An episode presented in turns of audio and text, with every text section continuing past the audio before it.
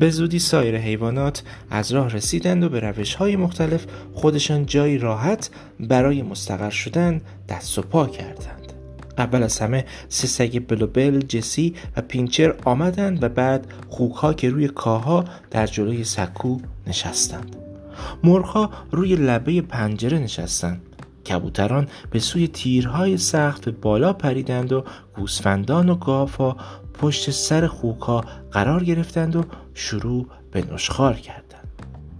دو اسب عرابه کش باکسر و کلاور با هم از راه رسیدند و در حالی قدم می‌زدند که سمهای پشمالو و پهنشان را با احتیاط بر روی زمین میگذاشتند که مبادا حیوانات کوچکی در کاه پنهان شده باشند. کلاور ماده اسب مادر تنومندی بود که دوران اوایل میانسالیش را میگذرند و بعد از زایمان چهارمین کره اسبش دیگر تناسب اندامش را به دست نیاورده بود.